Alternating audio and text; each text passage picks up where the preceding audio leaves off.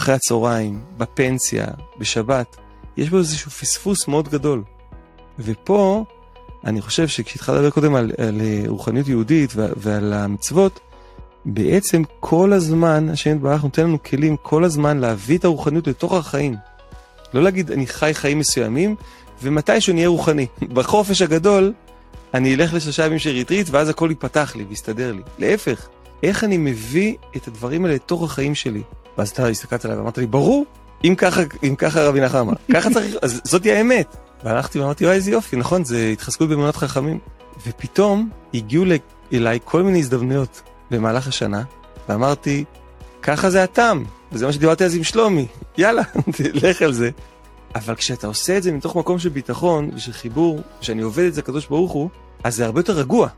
אתה מבין, אותו אחד עם הברי מים, הוא בסוף הוריד לי את המחיר, הוא דיבר עם הבוס שלו, או שכן דיבר איתו באמת, אתה מכיר את כל השיטות מכירה האלה, כן, אני יכול להוריד לך לא לכך, אני כבר לא יודע אם זה אמיתי או לא, לא משנה, לצורך העניין נניח שכן, והוריד לי את המחיר. עכשיו, אם, אם הוא היה תלוי בזה, והיה מאמין שאין פר... אין, חס ושלום, אין לו פרנסה מהקדוש ברוך הוא, אלא אם הוא לא יצא ממני מאות שק, עם עוד שקל, חרב עולמו, אז זה היה נעשה. בקשיחות ובלחץ מאוד מאוד גדול.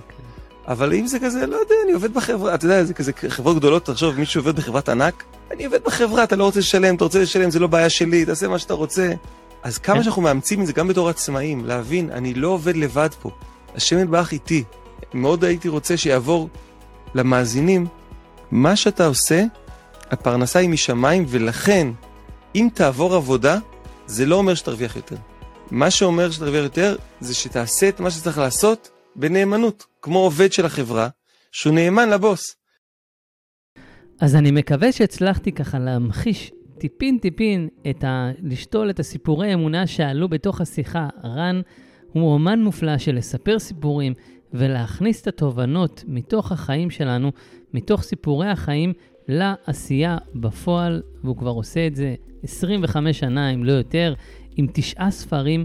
פשוט מופלא, מה שככה עלה בשיחה, ממש האמנתי כי אדבר, קראתי לפרק, ולא סתם רן הביא גם את הסיפור של מעשה ותם שהוא מופלא בפני עצמו, וגם שתל תוך כדי השיחה המון המון מקרים והמון דוגמאות שימחישו לנו איך לשתול את האמונה בתוך המציאות חיים שלנו, המציאות שלפעמים היא מאתגרת ולא פשוטה. איך עושים את זה בפועל, או לפחות ככה, איך מתחילים להבין ולראות את הדברים סביבנו, ואז להתחיל להכניס את זה. שיחה מופלאה, שיחה שעברה לנו שעה, אני הסתכלתי וזה כאילו כמה דקות, וזה, אני מנגיש לכם אותה ומביא לכם אותה ככה שתהנו ממנה גם, ואני מקווה שככה הדברים יחלחלו וייכנסו לתוך מהות החיים שלנו, כי באמת להפריד בין עשייה לאמונה, להגיד יש לי את הבית כנסת, את התפילה, את החיבור שלי עם הקדוש ברוך הוא, את החיבור עם המקור הגבוה שלי, ומצד שני אני יוצא לעבודה ואני עובד ויש ניתוק ביניהם, זה ממש לחיות חיים מאוד לחוצים, מאוד מאתגרים, כשמחברים ביניהם רואים את הסימנים, רואים את הרמזים. הפרק גם הוא, הוא לא הוקלט ממש לפני ראש השנה, אבל אני מעלה אותו ממש לפני ראש השנה. סימנים, לא סתם עושים סימנים בראש השנה, כדי שגם שנבין את הסימנים בתוך החיים שלנו.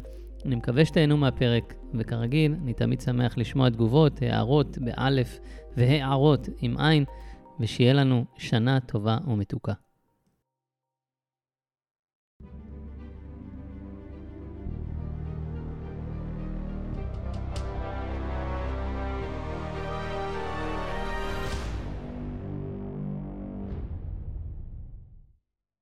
אז שלום, ברוכים הבאים לעוד פרק בפודקאסט עסקים ברוח היהדות, הפודקאסט שמביא את השילוב של בין העשייה העסקית וההוויה הרוחנית מתוך היהדות המופלאה שלנו.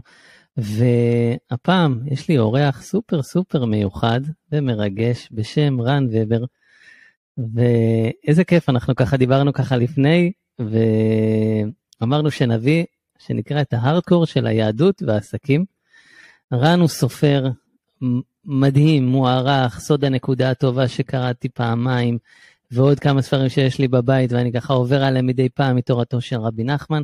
ממליץ, ממליץ בחום, פשוט אני אעלה את רן ושיתחיל לדבר. רן, מה נשמע? מה קורה? ברוך השם, בוקר טוב, שמח להיפגש. עסקים ברוח היהדות. גם אני, גם אני. כן, כן. דיברנו כמה מילים לפני, אה, והחזרת אותי אחורה, עוד לא, עוד לא עניתי לך על זה, אבל החזרת אותי אחורה 25 שנים בערך, כשהיה לי, לי איזשהו סטארט-אפ בתחום האינטרנט, אז עוד לא חזרתי בתשובה, ואני זוכר יום אחד שהייתה לנו פגישה עם מישהו. היינו צריכים לארגן את הפגישה עם אותו אחד, ומה שניסיתי לעשות עם, ה, עם, ה, עם המזכירה שלו, כל תאריך שניסיתי לבחור, להיפגש איתו, לא הצלחתי. ולא הבנתי מה קורה שם. אמרתי לה, אפשר שבוע הבא אה, ביום ראשון בתשע? היא אמרת לי לא. שני? לא. רביעי? לא. טוב, לא תשע, עשר? לא. מתי אפשר? רק אחרי 12. אמרתי, 12 זה לא טוב לי, אני אף יום לא מתאים מ-12, אני, זה כבר אצלי היה... ולא עזר לי שום דבר. בסוף מצאנו שהוא תאריך ב-12 שהסכמתי להגיע לשם, עצבני וכאילו ממורמר, ומה קורה פה? אני מגיע לשם, אני רואה איזושהי חברה, הרבה עובדים, המנכ"ל מגיע אליי, היה לו חזות חרדית, אז הייתי רחוק מזה מאוד, והוא אומר לי, אני ממש מצטער, העובדים שלי מגיעים בשמונה בבוקר לעבודה. אני משמונה עד 11 וחצי לומד גמרא, לומד בבית המדרש, אני לא מגיע לעבודה לפני 12. לא משנה מי בא לפגוש אותי, זה יכול להיות מנכ"ל מייקרוסופט, זה לא אכפת לי. אני לומד תורה משעה שמונה וחצי, שמונה עד 11 וחצי, ואז מתחיל את היום העבודה שלי. אז זה לא משהו אישי שלא נפגשתי איתכם, אלא זה משהו אה, עקרוני וערכי אצלי. עכשיו אני זוכר באותו זמן, עוד לא חזרתי בתשובה, אבל הייתי בחיפוש רוחני במזרח, והייתי בחיפוש אה, אה, מטריאליסטי חומרי במערב, הייתי ככה בכף הקלע, עוד נדבר על זה אולי. ואני זוכר שחזרתי למשרד ואמרתי, וואו, יש פה משהו מדהים. יש פה מישהו שמצליח לחבר את הרוחניות עם הגשמיות, שזה דבר שלא מצאתי בשום מקום בעולם, בשום תורה, בשום שיטה. מקום שאומר, הרוחניות היא העיקר, הפנימיות של התורה, הקרבת השם, עבודת השם, זה עיקר העניין. אבל אתה חי בתוך עולם גשמי, ובתוך עולם הגשמי יש גם חוקים מעשיים שהשם יתברך טבע בתוך הטבע, ואתה צריך לפעול בתוך הטבע. אז במקום להפריד ביניהם ולברוח למשהו כביכול רוחני, איך אתה מכניס את, ה, את האלוקות, איך אתה מכניס את, ה, את הקדושה, איך אתה מכניס את הרוחניות בתוך העשייה שלך, וזה דבר שהדליק לי, זה, זה, זה, לא, זה לא שחזרתי בתשובה שבוע אחרי זה, אבל זה הדליק לי איזה משהו בחיפוש שאמר, תדע לך שזה אפשרי. גם אם אתה כרגע לא יודע איך עושים את זה, תראה, וגם אם אתה לא תעשה את זה כמו הבן אדם הזה, ובאמת אני לא חי כמו אותו בן אדם, אבל תדע לך שיש פה משהו אפשרי, יש פה כיוון שאומר ששמיים וארץ כן יכולים להיפגש. שרוחני וגשמי כן יכולים להיפגש, וזה היה מבחינתי חידוש מאוד גדול, אותו בן אדם שפגשתי. ו... זה כבר אה, פתיח מדהים, כי רק, ה, אתה יודע, רק הידיעה שמשהו אפשרי, נכון. זה פותח. נכון. בלי רגע לחשוב עלייך, זה אפשרי. אז... זה פותח את הלב. טוב, אנחנו גם מדברים אה, ככה אלינו, זה חודש אלול, חודש התשובה. אה, והזכרת לי שלפני, אמרתי לך, שיתפתי אותך שביום שבת היה לי כזה vision, mm-hmm. של כשיהיה לי חברה עם מקום ומשרדים ועובדים, פותחים את היום עם שיעור תורה, שיעור ביטחון. מדהים. גם בדיוק אה, קורא, קניתי לפני כמה שבועות ספר של הרב שלמה עמר, mm-hmm. ספר שנקרא בחסדך בטחתי על שער הביטחון. וואו, אתה מופלא, מופלא ממש. אתה אלוף הביטחון. אני אומר, השתדל, אמרתי, לפתוח ככה את היום, ה... והוא מדבר המון על פרנסה ואתה יוצא ליום כזה עם, עם הקדוש ברוך הוא. כן. אתה, אתה יודע, אני שם לב שכשאתה מכניס את הרוחניות, אז זה לא רק משפיע בממד העליון, זה משפיע עליך, אתה, אתה פתאום עושה את השיחה אחרת, והדברים שקורים אתה הרבה יותר קל, ו, ואם אתה לא עובד על זה יום יום, זה כמו כושר, אתה, זה, זה הולך, נכון. כאילו זה אין, אה, אתה ממש צריך לחיות את זה יום יום, בגלל זה אמרתי כל יום לפתוח את היום. מדהים.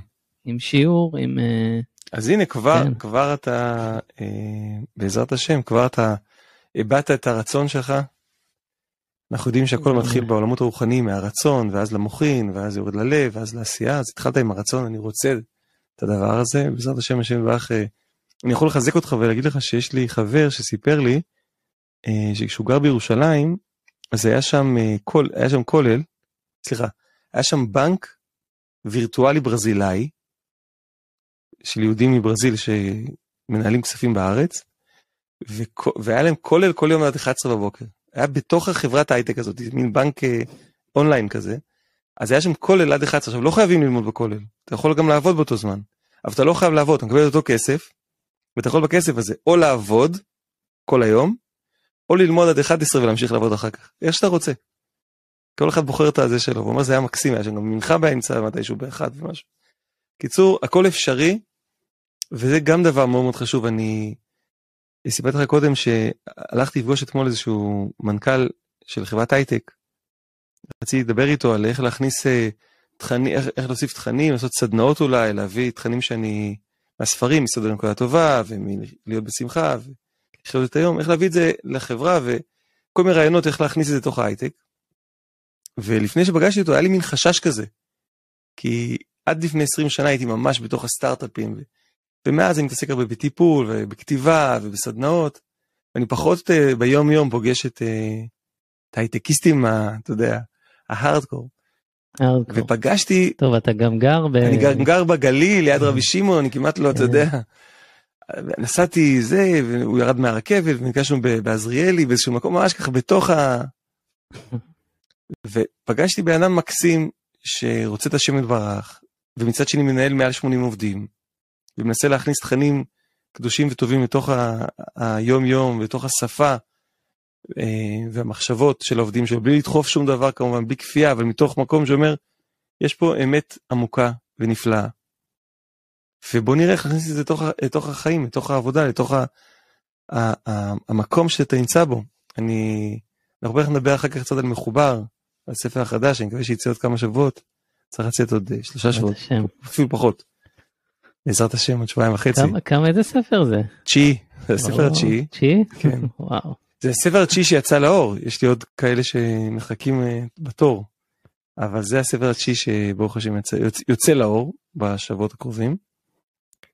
ו, ושמה, אה, רגע, דיברנו על, על אותו, אותו מנכ"ל ש, שרצה להכניס את הרוחניות לתוך, ה, לתוך היום יום שלו. תכף אזכר במחובר מה שרציתי להגיד. בכל אופן להבין שכשאני הולך לעבודה, אה, עכשיו נזכרתי. אחד הדברים שאני מדבר עליו במחובר זה דבר שקורה בעולם, שבארצות הברית מעל 85% מהאנשים מרגישים מנותקים מהעבודה שלהם. הולכים לעבודה בלי חיבור. ביפן 93%. בישראל אני לא יודע את המספר בדיוק, אני לא יודע אם זה 70 אחוז, 80 אחוז, מישהו אמר לי זה 80 אחוז. זאת אומרת שבאדם הולך עכשיו ל-5 שעות, 8 שעות, 10 שעות, לפעמים 12 בהייטק, בסטארט-אפים לפעמים זה יכול להיות 12 שעות, למקום שהוא לא מחובר למה שקורה שם. לפי דעתי זה דבר נורא ואיום. בן אדם יכול להגיד אה, אין מה לעשות, אין לי ברירה. אין מה לעשות, צריך להביא פרנסה, או, בזה יש כסף. יפה. או, הנה, בוא, בוא, בוא, עכשיו, בוא נגלוש לתוך המקום הזה, אין ברירה. אז עכשיו, מה שאני אומר שם במחובר, מה שאני מביא שם מהחכם והתם, זה שתבין שאתה לא מעניש אף אחד בזה שאתה עכשיו סובל במקום עבודה שלך. ופעם בא אליי מישהו ואמר לי שהוא מאוד סובל במקום עבודה שלו, הוא לא אוהב את מה שהוא עושה. הוא אמר לי מה לעשות, להישאר או להתפטר? אמרתי לו, אני בטח לא אגיד לך ככה, ובטח לא על הדרך, אתה יודע, באיזה, פוגש אותך ברחוב, אני מדבר איתך דקה, כזה, כזה שיקול בחיים שלך, אבל אני אגיד לך משהו מאוד פשוט. או שתאהב את מה שאתה עושה, או שתעשה את מה שאתה אוהב. אלה שתי אפשרויות שלך. זאת אומרת, או שתמצא את מה שאתה אוהב בתוך הפרנסה שלך, ואת איך זה מגדל אותך רוחנית, ואיזה אתגרים נפשיים יש לך שם שאתה מתקדם והם לטובתך. או שתמצא את זה, או שבאמת אתה צריך להיות במקום אחר, גם יכול להיות. אבל אם בן אדם הולך לאיזשהו מקום, שמונה או עשר שעות ביום, והוא אומר לעצמו, אני הולך להתחיל לחיות עוד מעט. מתי? אחרי הצהריים, בפנסיה, בשבת, יש בו איזשהו פספוס מאוד גדול. ופה אני חושב שכשהתחלת לדבר קודם על, על אה, רוחניות יהודית ועל המצוות, בעצם כל הזמן השם יתברך נותן לנו כלים כל הזמן להביא את הרוחניות לתוך החיים. לא להגיד אני חי חיים מסוימים ומתישהו נהיה רוחני. בחופש הגדול אני אלך לשלושה ימים של ריטריט ואז הכל ייפתח לי ויסתדר לי. להפך, איך אני מביא את הדברים האלה לתוך החיים שלי. והזכרת קודם שבן אדם נוגע בזה, נוגע בחיבור הזה לפנימיות, לומד שער ביטחון, לומד תורה, אה, מתפלל, אולי נדבר אחר כך על התבודדות, הולך להתבודדות, זה משפיע לו על כל היום. זה לא משהו רק נקודתי. התפילה או המצוות או, או התורה, זה לא משהו לחמש דקות. הנה, עכשיו למדתי חמש דקות תורה וזהו. סיימתי את המטלות שלי, סימנתי וי, ועכשיו הכל אה, ממשיך כרגיל. זה משהו ש... צריך, אה, כן, כמו שהאיגרת הרמב"ן. הוא רושם שם בדיוק, יפ- יפשפש במה שלמד בספר, אני לא זוכר את ה... כן, נכון. נכון. איך, אה, יראה מה שהוא למד, יראה את זה ביום יום. עכשיו ברח לי הציטוט המקורי, אבל אה, כן, זה, זה, זה ממש, אה, ממש זה. הזכרת על הדרך מעשה חכם בתם, אני לא חושב שרוב אוקיי. המאזינים אולי יכירו, אז אולי כדאי לתת איזושהי טוב, אז, אז ככה בכמה. כמה דקות על המעשה, כי זה מעשה מדהים, זה נראה לי אחד הסיפורי מעשיות שאולי הכי ממחישים את מה שנקרא פרנסה משמיים, או עסקים שאתה עושה ואתה אומר, זהו, אני אהיה איש עסקים מפולפל, ואני אעשה מה שצריך ואני אצליח. אז קודם כל, והחכם והתם בא ואומר לך, זה לא ככה.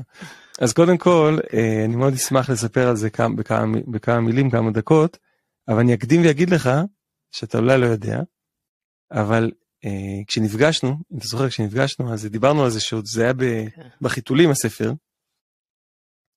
ודיברנו וסיפרתי לך שהייתי צריך לשנות את ה... שככה רבי נחמן כתב את הסיפור, אני תכף, אני תכף אסביר לכל המאזינים על מה מדובר, ואז אתה הסתכלת עליי ואמרת לי, ברור, אם ככה, אם ככה רבי נחמן אמר, ככה צריך, אז זאתי האמת. והלכתי ואמרתי, וואי איזה יופי, נכון, זה התחזקות באמונת חכמים. ופתאום הגיעו אליי כל מיני הזדמנויות במהלך השנה, ואמרתי, ככה זה הטעם, וזה מה שדיברתי אז עם שלומי, יאללה, לך על זה. וזה אתה לא עדכנת אותי עד עכשיו. נכון, הנה, בשביל זה אנחנו נפגשים. וקרו מזה דברים נפלאים ואני תכף אגיע לזה, אז אני רק כזה, זה היה מין טיזר בשבילך. ולמ... אז, אז אני רגע לפני, אז אני גם מביא איזה. טיזר איזה, אתה יודע בכיף. שאני אני, אני קורא לעצמי דתל"ש חוזר, כן. כי גדלתי. בבית דתי, בית, סבא שלי היה מורי, ידע את כל התורה בישר והפוך, באמת, כשאני אומר ישר והפוך, מי באמת. שמכיר, התימן... אה, בגלל שזה הפוך גם, סימנים זה הפוך גם. או, כן, הייתי לומד איתו, אז היה ספר וואו. והוא רואה הפוך. והוא נרדם, ואני בתור ילד טוב, אם נרדם אז אני קצת אה, אזייף, ואיך שאני מזייף, אה, ככה ישר, כי זה כמו מוזיקה. כן, להם. זה וואו. ממש צלילי מוזיקה, זה כמו לשמוע שיר, לא יודע, אני, אתה יודע, שלמה ארצי, אני מכיר את רוב השירים שלו בעל פה, אז אתה, אתה אומר מילה לא במקום או יוצא מהטון, אני, אה, זה לא ככה. אה. אז, אז ככה זה, להם היה התורה, כן, אה, ככה, ממש ככה. מדהים. זה מה שאמרו לי פעם, אה, שלא לטעות, לא לטעות בקריאת התורה בבית כנסת תימני. נכון, זה ישר, אה, זה- היום זה פחות. אבל פעם שהיה את התימנים הזה, ישר, אה, ככה, כן. מעולה. תימנים ששומעים אותנו בטוח יצחקו, זה ממש מחזיר נשכחות. ו... אז, אז באמת שחזרתי ככה אחרי, אחרי הצבא, הורדתי את הכיפה, לא הפסקתי להאמין, אבל לא הבנתי מה אני עושה. כאילו, הרגשתי שזה, אתה יודע, אומרים לשמור שבת, אז צריך לשמור שבת ולהתפלל, ואני לא רוצה ככה להכליל, אבל אתה יכול גם לראות שהרבה פעמים אתה הולך לתפילה, וזה כאילו לסמן, אה, סיימנו עם זה. אחת השאלות, אני לא יודע, אתה אולי במקום אה, רוחני שם ב, אה, בגליל, בצפת, נכון? לא, לא בצפת. אה, כפר שמאי, זה ליד מירון, ממש ליד מירון. כן, אז אולי שם התפילה היא אחרת, אבל ברוב המקומות שהייתי בהם, קח את ראש השנה. יום ה... אולי היום, מה זה אולי? היום הכי חשוב, יום הדין, היום שנקבע. התפילות הכי חשובות. מה, מה השאלה הכי נפוצה שאני הייתי שומע, שאני עדיין שומע? מתי סיימתם את התפילה? או, נכון? לא הייתי צריך להגיד. נכון, מתי סיימתם להתפלל? אה, כאילו- בתשע בבוקר? וואי. ואתה אומר לעצמך, לא אני הערתי את זה, דודה שלי העירה לי את ההערה הזאת, היא אומרת, אתה מצפה שביום כזה, מה ישאלו? איך היית התפילה? מה הרגשת? איזה כוונות, איך החזן? נכון, אתה, אתה מצפה, מה זה, להישאר עד 12 במינימום כי, כי, כי אתה כל כך מחובר. אז אתה אומר, רגע, מה, מה זה הניתוק הזה? וכש... אני לפחות, באמת, אני אומר את זה במזל, כי כשלא הרגשתי ניתוק, אז אמרתי, אני מפסיק. ורק כששוב פעם חזרה לי ההתחברות הזאת, אחרי, באזור גיל 32, עשר שנים אחרי שככה עזבתי והתחלתי לחזור, מתוך שיעורים של אה, אה, הרב זמיר כהן ועוד אה, רבנים שככה מאוד, אתה יודע, הם מאוד רכים. אם הייתי שומע רבנים אחרים, יכול להיות שלא. כל אחד והגישה, כנראה שלא, כי... כן. ו, וכשחזרתי, למה אני, כל הסיפור הזה, כי כשאתה אומר לי, ככה זה, אז כשהתחלתי שוב פעם לראות את הפסוקים, חלקם הכרתי וחלקם לא, והייתי אומר, וואו, ככה כתוב, וואו, זה מדהים. ככה. אז זה האמת. ואני בעולם עסקים, כן, ואני בעולם עסקים, ואני אומר, רגע, רגע, רגע, אני פה רואה פרנסה של האדם לא תלויה בהשתדלות שלו, והגעתי להגיד למסילת ישרים, פרק כ"א, הוא רושם, לא שההשתדלות מועיל, אלא ההשתדלות מוכרח. ואני אומר, רגע, רגע, צריך לעצור פה לשנה. מה אני עושה? אם זה לא מועיל, אז מה אני עושה? זה מוכרח כתוב. כאילו, זה מוכרח, כן, אבל אתה, אתה בעולם עסקים שאומר לך, "אה, יש שיטה, יש דרך, תעשה ככה, ככה, ככה, אם לא מצליח, אז ת, תכניס עוד איזה ועוד. הוא אומר לך, זה לא מועיל. חבל, אתה רק גורע. אתה צריך לעשות, אבל זה לא מועיל. אז. אז אתה מתחיל לשאול, אז מה מועיל? נו, מה, הנה פה אני מה חוזר מועיל? אליך, מעשה חכם ותם. מעשה מחכם ותם, אז קודם כל מעשה מחכם ותם זה אחד המעשיות הידועות, האהובות של רבי נחמן. יש לו הרבה מעשיות שהן פשוט אה, מורכבות ולחלק מהאנשים משונות כאלה, להבין, להבין, להיכנס לתוכם זה לפעמים קשה. וחכם ותם הוא סיפור שהוא גם קל מאוד להבין אותו, והוא גם מאוד מדבר אלינו, בפרט בדור שאנחנו נמצאים בו היום, שהחכם, הדמות של החכם, זה ממש מדהים כשאתה קורא את זה, אתה שוכח לפעמים שהוא מדבר על מישהו לפני 200 ומשהו שנה. כי לפני 200 ומשהו שנה אנשים לא התנהגו כמו החכם ואני אסביר מה הכוונה. החכם במעשה מחכם ותם, קודם כל מעשה מחכם ותם מתחיל שיש שני חברים, שניהם למדו ביחד, שניהם אהבו מאוד אחד את השני, אחד היה חכם, ושני היה תם. ורבנו שם אומר, לא שהוא היה טיפש, אבל הוא היה, הסרט שלו היה פשוט יותר. והחכם, בשלב מסוים, אה, החכם והתם, ההורים שלהם אין להם כסף לפרנס אותם, אומרים להם לכו תתפרנסו, לכו תרוויחו כסף בעצמכם, לכו תעשו לעצמכם, ואתה מתחיל ישר לעבוד בתור רצען, בתור סנדלר, והחכם מתחיל להסתובב בעולם. עכשיו, כשאני קראתי את זה פעם ראשונה או שנייה, זה הזכיר לי את המסלול הישראלי של התיכון, צבא, ואז מתחילים להסתובב בעולם, יש כאלה בהודו, יש כאלה בדרום אמריקה, יש... וממש רואים את החכם מסתובב בכל מקומות, נוסע לספרד, נוסע... עכשיו פעם, לא היה מציאות כזאת, כל, כל, כל נסיעה כזאת, זה יכול להיות חודשים. לנסוע מ- מארץ ישראל לספרד, מספרד לאיטליה, מאיטליה ל... לא יודע מה, לאוקראינה, זה לא היה מעשה של, אה, טוב, נקום בבוקר, מה, איזה צ'- לקחת, אה, צ'רטר, אה, כן. זה, זה היה משהו מאוד מאוד רציני. ושם אתה רואה אותו מדלג ככה ומחפש את עצמו, מה שנקרא החיפוש העצמי, מאוד מאוד חזק. ובעצם רבי נחמן מראה שם שהחכם, מעודף ההתעסקות השכלית שלו וחוסר העשייה בקרקע, הוא מגיע לכל מיני מסקנות מדומיינות והזויות, מתרחק מעצמו, מתרחק מהאמונה, מתרחק מהאנשים האחרים, כל העולם נראה בעיניו כלא, הוא יותר חכם מכולם, הוא יותר מבין מכולם. מי שזה מזכיר לו את עצמו לא להיבהל, הרעיון של הסיפור זה שהרבה פעמים אנחנו מזדהים יותר עם החכם לצערנו, כי זה המקום הפשוט הטבעי נקרא לזה, ורבי נחמן מגלה לנו שיש את התם בתוכנו. בעצם החכם והתם, הם, אני קורא לזה שתי מערכות הפעלה בתוכנו. מה הכוונה שתי מערכות הפעלה? כשקורה לך משהו בחיים, אז השאלה מאיפה אתה פועל. למשל, סיפרת קודם על כל עבודת הביטחון, לימוד הביטחון, בין אם זה חובת לבבות, בין אם עכשיו אתה מדבר על עשיית ישרים, והרבה דברים של צדיקים, סבא מינו ורדוק, יש הרבה על הביטחון, יש הרבה. ככל שבן אדם לומד את התורה והיא מופנמת, וידעת היום והשבות על לבביך, כשעולה לו מעשה בחיים, הרבה יותר קל לו לתפקד שם. אני אתן לך דוגמה מתוך החיים. אנחנו למדנו בליקוטי מורן תורה כ"ג, שמדברת הרבה על תאוות ממון, ועל ביטול תאוות הממון, על ידי זה שאתה יודע שהשם באך הוא פועל, וזה לא אתה פועל. והיה לי, אה, הייתי צריך לעשות שיעור באיזשהו מקום. מתקשר אליי חבר, ואומר לי, תגיד, אתה במרכז במקרה היום? אמרתי, האמת היא שכן, אני עושה- יש לי שיעור בפתח תקווה. אז הוא אומר לי, "אה, יש לי אה, סטודנטים שאני, במרכז חיזוק, קירוב, אתה יכול אולי לעשות לנו שיעור קטן? אמרתי לו, כן, אין בעיה. הוא אומר לי, אבל תקשיב, ממש לא נעים לי, אין לנו כסף. אמרתי לו, אני לא עובד אצלך, אני עובד אצל השם יתברך. הוא מפרנס אותי. זה היה ממש טרי ככה מהלימוד. הוא מפרנס אותי. אז הוא אמר לי, באמת, אין לך זה? אמרתי לו, כן, אין שום בעיה. הוא אומר לי, מה, אני יכול לתת לך כלום? ממש... אמרתי לו, זה ממש לא משנה. עכשיו, אם לא הייתי לומד, ולא הייתי זוכר את זה, כמו שאתה אומר, צריך לזכור, ללמוד, ולשנן, ולהעמיק, ולחוות את זה במציאות. יכול להיות שהייתי אומר, רגע, אחד, מה זאת אומרת, כוחי ועוצם ידי, אני צריך... ובאתי לשם, באמת בלי שום כוונה, רק כוונה שבאמת להביא את התורה, ו, ו, ולמדתי שם, והסטודנטים שלהם כל כך התלהבו, הוא אמר להם, יש פה ספרים שלו, אתם רוצים? עכשיו, הבאתי את הספרים של השיעור השני בפתח תקווה. הם גמרו לי את כל המזוודה, היה לי מזוודה של ספרים. הם פשוט. קנו את הכל, הם לא השאירו לי כלום. ואחר כך כשנסעתי חשבתי על זה, שהסכום של הספרים, ועוד משהו הוא רצה, הקצת שהוא רצה לשלם, זה היה כמו סכום של שיעור, אם היה שואל אותי מראש כמה לשיעור.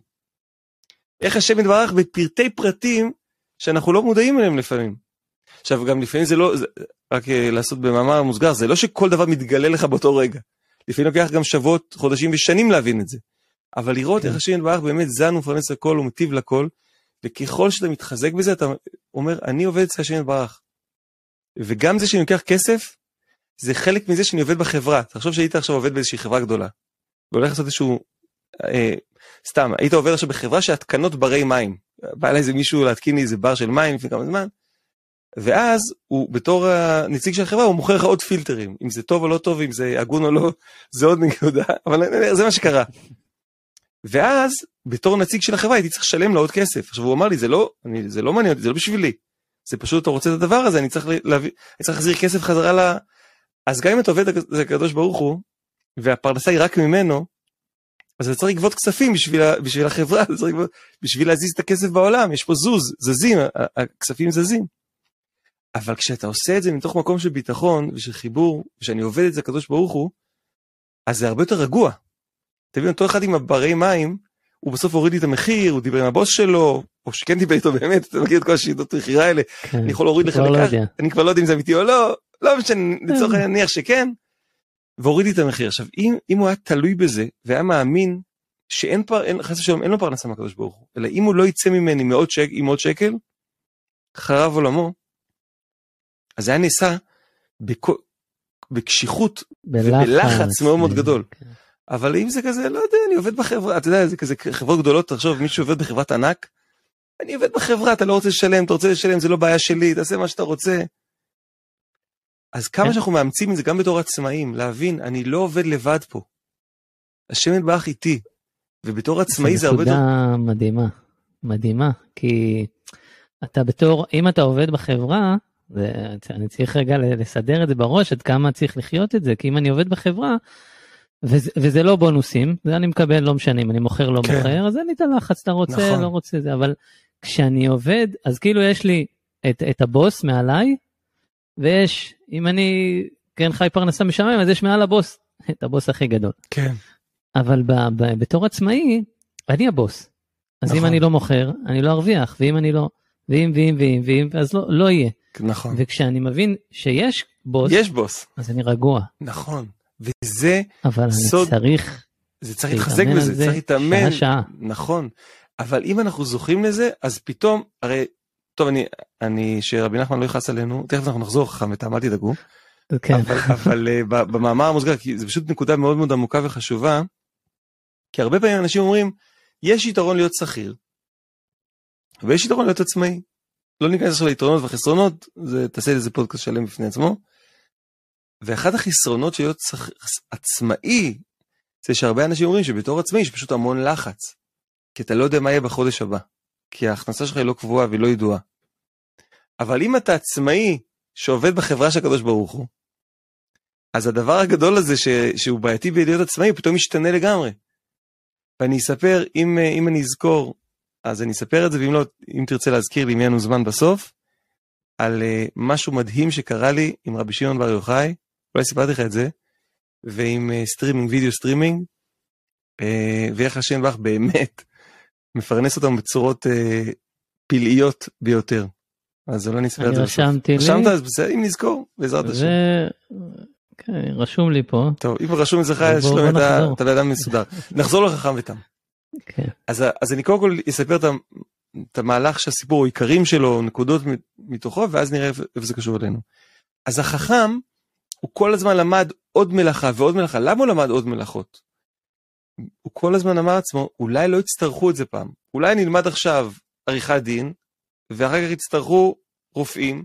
אולי נלמד רופא ואני אצטרך עכשיו ללמוד להיות בכלל חייט, ואולי אני צריך להיות מלטש יהלומים. שם הוא לא למד עריכת דין, הוא למד רפואה, והוא למד ליטוש יהלומים, והוא למד...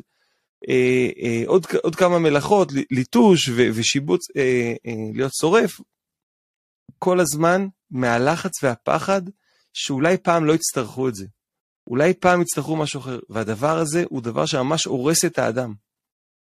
ולהבין ולהאמין שהצינור שהשם ברך נתן לי, הוא הצינור שיכול לפרנס אותי בקלות. היה לי פה רעיון עם חבר, אליהו שמואלי מחומוס אליהו, שכשהוא היה בחובות אדירים של מאות אלפי שקלים, אני, אני רציתי לעזור לו בתור חבר, אולי תעשה ככה, אולי... הוא אמר לי, לא, אני עושה חומוס. אמרתי לו, לא, אולי תעשה את העסק הזה, הוא אמר, לא.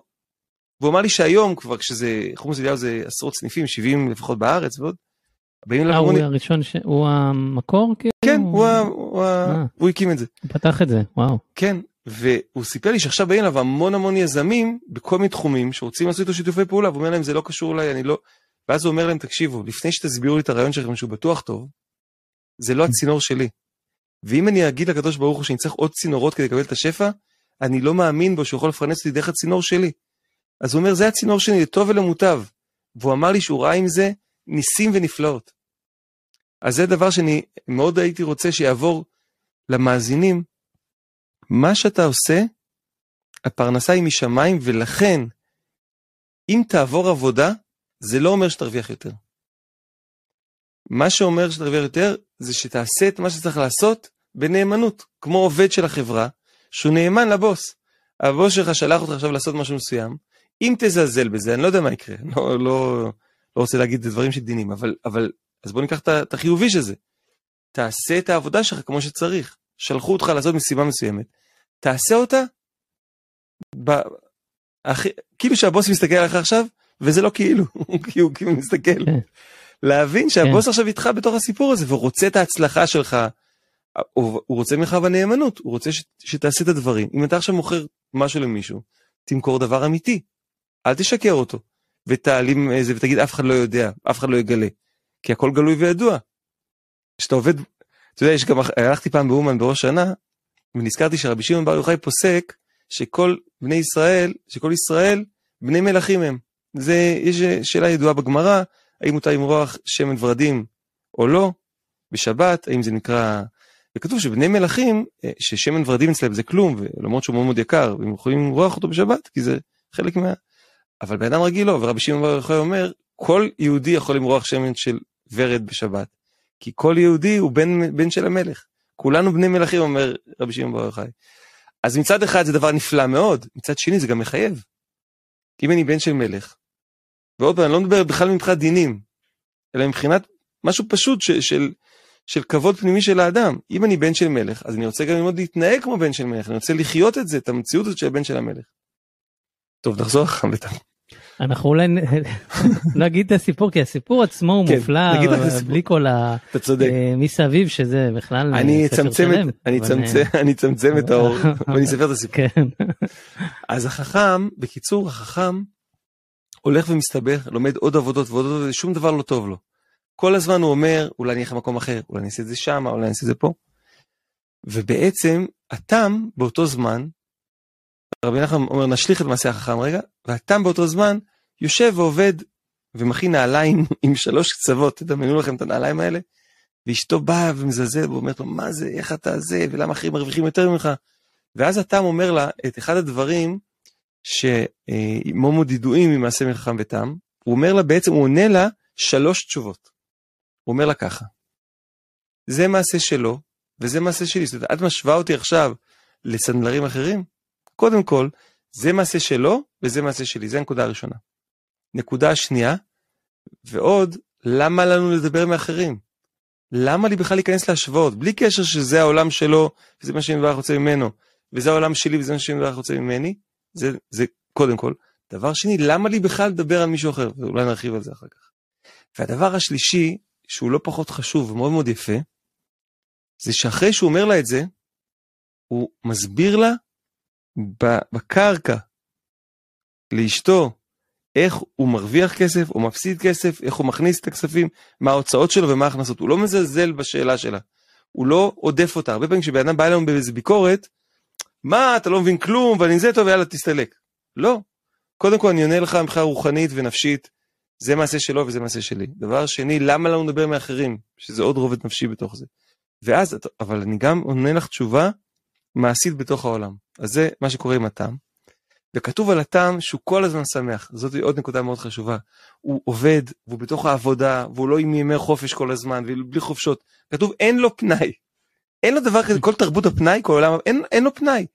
הוא נהנה מתוך העבודה שלו, וזה עוד, לא ניכנס לפרטים של זה כרגע, זה בספר, במחובר אני מביא את זה הרבה, ליהנות שהפרי והעץ נהיים אחד, ליהנות מה, מהמתיקות של העמל שלך, מהעשייה שלך.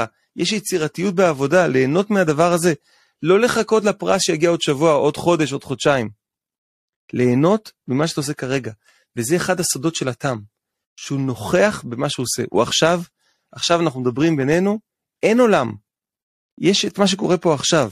ואיך אני מביא את עצמי לנוכחות מקסימלית בשיחה שלנו עכשיו. ואחר כך אם אני אשתה קפה עם אשתי, אז איך אני מביא את עצמי לנוכחות מקסימלית בשיחה עם אשתי, בלי לגרור עכשיו את שלומי איתנו. ואם אני אחר כך יושב עם הילד, איך אני נמצא עם הילד, גם אם זה חמש דקות. הדבר הזה הוא מציל חיים עם הילדים שלנו. היום חזרתי הביתה מהתפילה אחרי הנץ, הייתי עייף. הילדה שלי הכי קטנה שיחקה עם איזה בובה, ורציתי לישון איזה רבע שעה, חצי שעה לפי שהיום ככה שועט ודוהר. לא, רגע, איך קוראים לבובה הזאתי? אה, זה? כן, ו... וראיתי איך, איך היא כמו פרח כזה, שאתה יודע, מקבל מים והוא... שישה ילדים ברוך השם, אז כל אחד יש לו, אתה יודע, את הזמן, ופתאום אתה רואה אותה ככה. זאתי הבובה, וכלום, תוך, תוך דקה נרדמתי בסלון הזה, הלכה לי, אשתי אמרה לה, אבא נרדם על הספה, כאילו. אבל איך אני נמצא כאן בדבר שאני עושה עכשיו, אז זה לימוד גדול מאוד מהתם. והחכם, בדיוק הפוך, אני הזכרתי קודם את הנושא הזה של המערכות הפעלה. בעצם כשיש לחץ, כשיש קושי, כשיש אה, חוויה של חוסר, החכם בורח החוצה ומחפש פתרון חיצוני. והתם, נקרא לזה מתברג פנימה. עם האמונה, עם החיבור של יתברך ועם העשייה המקסימלית שהיא באותו רגע. באים אליי אנשים חרדות מאוד קשות, ואני שואל אותם, מה אתה עושה? אז הוא אומר לי, כלום, אני כמו חתול כזה שקופא מול אה, זה. ואמרתי לו, וכשאתה כן עושה משהו, מה אתה מרגיש? החרדה הרבה פעמים נרגעת. הרבה מהחרדה מגיעה מזה שאני מרגיש חוויה של חוסר אונים וחוסר עשייה. הרבה פעמים כשבן אדם פשוט עושה, אולי הוא לא עושה את הדבר הכי נכון, יכול להיות שהוא היה יכול לבחור משהו יותר מדויק, הוא פשוט הולך ועושה, עצם העשייה, עצם החיבור לקרקע, מרגיע מאוד החרדה, כי החרדה היא איזה ניתוק מהמציאות ובריחה למחשבות טורדניות. אז טיפ, כשבן אדם חובר חרדה, לראות איך אני עושה משהו בתוך הקרקע. יוצא לריצה, מדבר עם אשתי, עובד על הפודקאסט הבא, מכין משהו, עונה לאיזה מיילים שלא עניתי אליהם, בודק מה המנהל באג רצה ממני, לא יודע, עושה משהו מעשי פשוט בתוך העולם. תראו, כבר זה יכול להועיל לכם מאוד. אז התם כל הזמן עובד בתוך העולם, והחכם כל הזמן מנותק מתוך העולם, מהעולם. בשלב מסוים, החכם מגיע לעיר, חוזר לעיר, והבית שלו נחרב. הבית של התם, כמובן שהתם גר בו אז הוא קיים, והבית של החכם נחרב. מסבירים שהבתים שלהם, שהם ירושות מההורים שלהם, זה האמונה. החכם, מרוב שהוא הסתובב בעולם, ויצא בעצם מהחיבור לעצמו והחיבור למסורת שלו וכדומה, הוא השאיר את הבית שלו ריק והבית הזה נהרס ונחרב ולא היה לו איפה לגור. ואז התם בא ואומר לו, אין בעיה, אני אפנה לך את רוב הבית שלי. אני אקמץ את הדברים של מקום אחד ואני אתן לך לגור שם. זה גם שאלה ששואלים, מה קרה פה? יש לך בית, בסדר, אתה יכול לתת לאורח איזה חדר קטן. אתה מסתכל וראה את המצוקה של החכם, ששום דבר לא מספיק לו. אתה יודע מה, אני לא צריך כלום. אתה צריך הרבה. דרך אגב, אני מביא בספר שחכם ותם, אני מביא לזה אה, אורחות מה, מהפסוקים ומהמדרשים ומה, ומהתורה, שזה בעצם יעקב ועשו. יעקב ידוע שהוא תם, ועשו זה המנותק הזה. עשו האריזה אומר שהראש שלו היה אדיר, השכל של עשו היה מאוד מאוד גבוה, ולכן הראש נקבר בתוך מערת המכפלה, ואילו הגוף בשדה המכפלה. כן, עם כל הנושא של חושים בן דן, וכריתה של הראש, והמדרשים האלה.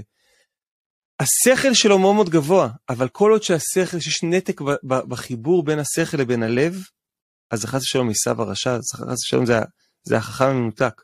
וזה נמצא בכל אחד מאיתנו במינונים שונים. והמעשה מחכם ותם מלמד אותנו יש שכל ויש לב ושניהם חשובים, תראה, אבל מה שחשוב זה החיבור. זה אחת הסיבות שקראתי הספר מחובר. איך אני חי חיים מחוברים יותר. וכמו שאתה אמרת בהקדמה לשיחה שלנו, איך הרוחניות והעסקים הם ביחד. כי אם כל אחד מהם יהיה בנפרד, אז יש פה איזשהו חיסרון מסוים. אם זה יהיה רק רוחניות מנותקת, כמו שבמזרח מנסים לפרוש מהעולם כל הזמן, למה הם מנסים לפרוש מהעולם? פעם שמעתי שהרב קוק אמר, זצ"ל, הרב קוק אמר אה, שהבודהיסטים הם מיואשים לגמרי מהעולם, והנוצרים הם חצי מיואשים. מה הכוונה? שהתפיסה שלהם של קדושה כביכול, לפי השיטה שלהם, היא של ניתוק מהעולם. אי אפשר לחיות בתוך העולם ולהיות איש קדוש. והתורה אומרת הפוך. תראו את יעקב אבינו, כמה בתוך העולם הוא היה. עם לבן וכל הזה, כל התעסקות, ויעקב בחיר האבות. תגידו, אברהם אבינו היה מין טייל כזה, סליחה שזה, אני לא אומר את זה, זה שהוא הלך מזה, ולך לך לארצך, ויצחק היה כולו בקדושה בתוך ארץ ישראל, לא יצא מארץ ישראל. אבל יעקב, יעקב יצא מארץ ישראל, והלך ללבן, ושקע בתוך, בתוך הטומאה, לא מצד, לא הוא עצמו, אבל כאילו מצ, מצד מה שסבב אותו. ויוסף, שהוא ההמשך של יעקב, תראו לאן הוא הגיע. ואיך אני... יש שיעור מאוד יפה של אה, הרב אה, שניאור אשכנזי, נראה לי של השנה האחרונה או לפני שנה, שהוא הביא בפרשת אה, וישלח את החיבור הזה של שיעקב, הוא אומר יעקב עבד, משלושת האבות יעקב הוא זה שבאמת עבד, אברהם, כמו שאמרת, הלך ובאמת כן. חיבר את התורה ויצחק, ויעקב, דווקא יעקב הוא זה שעבד והוא חיבר את העבודה לרוחניות, זה השיעור מבחינתי כבעל עסק מדהים, כי כאילו הוא אומר, תראה, יעקב היה בעל עסק, ומה יצא ממנו? 12 השבטים, נכון. והוא בחיר האבות, והוא דווקא זה שעבד, הוא, הוא כאילו היה הכי פחות מנותק מהתורה, היה פחות עסק בתורה. אבל דווקא החיבור הזה של בין עבודה לתורה, הביא אותו להיות בחיר האבות עם 12 השבטים. מדהים. אז הנה. אז, אז, אז פה אנחנו רואים שבעצם החכם והתם זה יעקב ועשו. עכשיו, רבנו הזמן אומר לך, תלמד מיעקב. נכון שהאוטומט הוא להיות עשו. להיות עשו זה, זה הבסיס. בנפש הבהמית, ברבדים הכי נמוכים שלנו, זה מאוד סביר להימשך לכוחי ועוצם ידי. כשבן אדם נמצא בעסק שלו בכוחי ועוצם ידי, והוא כועס על עצמו, אומר למה אני ככה, אתה ככה כי ככה נבראת. אם לא תעשה את מה ששלומי אמר לך, ללמוד את שער הביטחון, ללמוד uh, מהצדיקים את הביטחון, ולא תתרגל את זה, ולא תלמד את זה, האוטומט הוא להימשך לתוך כוחי ועוצם ידי. זה האוטומט שלנו. וזה לא טעות, זה עוד דבר שאני מדבר לפעמים אנשים, זה לא טעות, זה לכתחילה ככה, למה? כדי שתוכל לבחור. אחרת לא יהיה לך בחירה. תחשוב בן אדם קם בבוקר, הולך לעסק, והמזכירה וה, שלו אומרת לו, מר דוידוביץ', כן, הקדוש ברוך הוא השאיר לך פה מעטפות של מיליון דולר, וזה היה עם שליח, היה מלאך, הוא הגיע לפה לזה, ופתחתי לו את החלון, נכנס פנימה, הוא השאיר את המיליון דולר, אמר שהשם יברך אוהב אותך, ב-100% עם uh, אישור נוטריוני, ויש צילום וידאו של זום שמראה שיחה של המלאכים למעלה, שהקדוש ברוך הוא אוהב אותך, ואין בזה שום ספק, ואתה טוב מוחלט, וזה. אה, והעובדים הם, הם, הם, הם עכשיו, אה, אחרי שהם התפללו בנץ, הם עכשיו למדו חמש שעות, והם מוכנים לעבוד. טוב, ואז הוא מתיישב, מתקשר אליו האויב שלו הכי גדול בעבודה, ואומר לו, בחלום הלילה השם גילה לי שאני פשוט צריך לוותר על המאבק הזה, ורק אתה, אתה צודק בדבר הזה, ואני אחזיר לך את כל ה... אז מצד אחד, ואני אומר, בוא, בוא זה נשמע לי עסק טוב. מצד שני, אין פה בחירה, כי אין פה הסתרה. אז לא ניכנס לכל הסוגיה של... מן משמיים. כן, אז לא ניכנס לכל סוגיית ההסתרה עכשיו, אבל יש פה מקום שאומר, הטבע שלנו להימשך למטה, רבי נחמן אומר שבתור כ"ד, הטבע שלנו להימשך לעצבות. יש כאלה שמסבירים, כתוב במעשה חכם ותם, ומנהגו היה להיות תמיד בשמחה. יש כאלה שאומרים, מה זה מנהגו? שהוא הנהיג את עצמו. ההנהגה זה אומר שאתה מכוון את עצמו, אתה קם בבוקר, ואתה יכול להיות שאתה שוקע בכל מיני דברים. קוראים דברים בחדשות, קוראים דברים עם הילדים, קוראים דברים עם עצמך. עם ש... אז הנטייה הטבעית היא להישאב למטה. ואומר לך רבנו, לא, תתחזק, תתגבר. תתגבר. אף בן אדם שמשלם כסף למכון כושר, לא מתלונן שהמשקולות כבדות, נכון? הוא לא בא ואומר, מה זה? זה, זה 10 קילו הדבר, 20 קילו, אי אפשר להרים את הדבר הזה. למה זה לא ריק? למה זה לא מקלקר? בן אדם שיבוא ויגיד את זה. למה זה לא מקלקר? יגידו, תשמע, נחזיר לך את הכסף. לאן הגעת? כאילו, לאן אתה חושב שאתה הגעת? אז, אז זה לא טעות. וזה דבר שאני רוצה להעביר, שהוא מאוד מאוד קריטי, אני יכול להגיד לכם שאני לצערי הרב לא זוכר את זה תמיד. אבל עכשיו, כשאני מדבר עם שלומי, זה מזכיר לי את זה, ואולי נשמע את זה אחר כך עוד פעם, ואזכיר לעצמי עוד פעם. זה לא טעות. המצב שאתה נמצא בו הוא לא טעות. בין אם זה עם פרנסה, בין אם זה הילדים, בין אם זה תורה, בין... זה לא טעות. זה המקום שממנו אתה יכול להתעלות במה שאתה צריך לעשות ומה שאתה צריך לתקן. זה לא טעות. בכל אופן, התם ידע שזה לא טעות. החכם חשב שהכל זה טעות. כל העולם זה טעות, הוא כל הזמן מסתובב, כל העולם טעות. בשלב מסוים המלך מסתכל ואומר, אה, יש מישהו שקוראים לו חכם, ויש מישהו שקוראים לו תם. הם כתובים במרשם האוכלוסייה, הם כתובים, נקרא לזה בדפי זהב, בתור התם והחכם, כי הם היו דמויות כל כך חיצוניות. כל אחד חי, התם חי כל כך את התמימות, והחכם חי כל כך את המקום הזה של החוכמות החיצוניות, שממש קראו להם ככה. הוא אמר, אני חייב לפגוש אותם, בוא נקרא להם. אה, ולפני זה, סליחה, לפני זה כשהתם והחכם נפגשים, והתם נותן לו חלק מהבית שלו, אז, אה, אז התם מסתכל עליו ואומר לו, למה אתה כזה בייסורים? מה, מה אתה כזה מסכן? כאילו, יש לך חיים טובים. אני, תראה כמה אני שמח. אז הוא אומר, אתה? מסתכל עליו, אתה משוגע, כאילו, בטח שאתה שמח, אתה משוגע.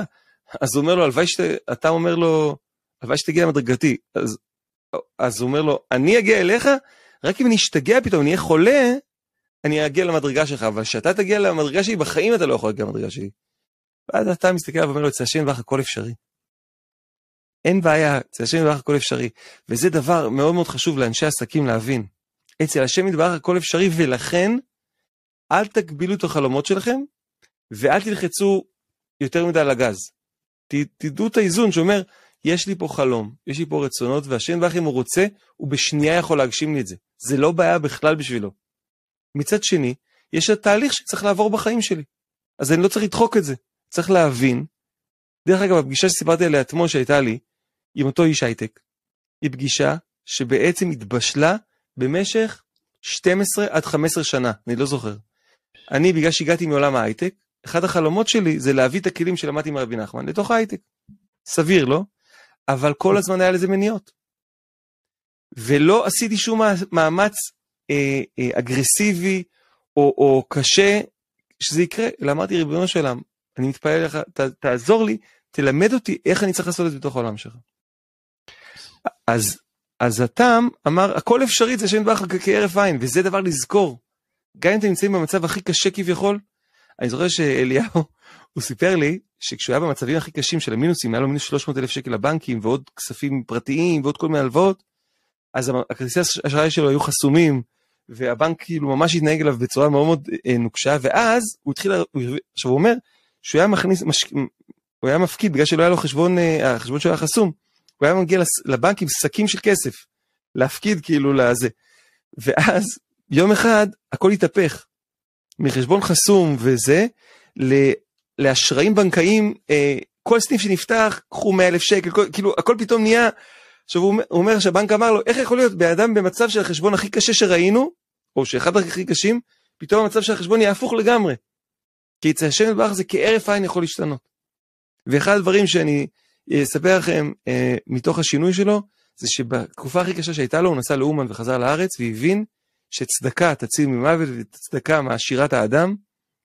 והוא עשה סעודת ראש חודש, וכל הכסף שייכנס מסעודת ראש חודש ילך לעניים של יוקנעם, לאיזה עמותה של עניים אה, זה, והוא כתב שם איזה שלטים שצדקה זה, ו, והיו שם קיבוצניקים והייטקיסטים, שאמרו לו, אתה יודע מה, כמה עולה מנה? 30 שקל? קח 100, קח 200, עיקר שזה, הוא אסף איזה 7,500 או 8,000 שקל באותו יום, ורשם צ'ק, 8,000, 7,000, נגיד 7,600 שקל, אני לא זוכר כמה זה היה, לעניים לחלק אה, אוכל שיהיה ל, ל, לראש חודש.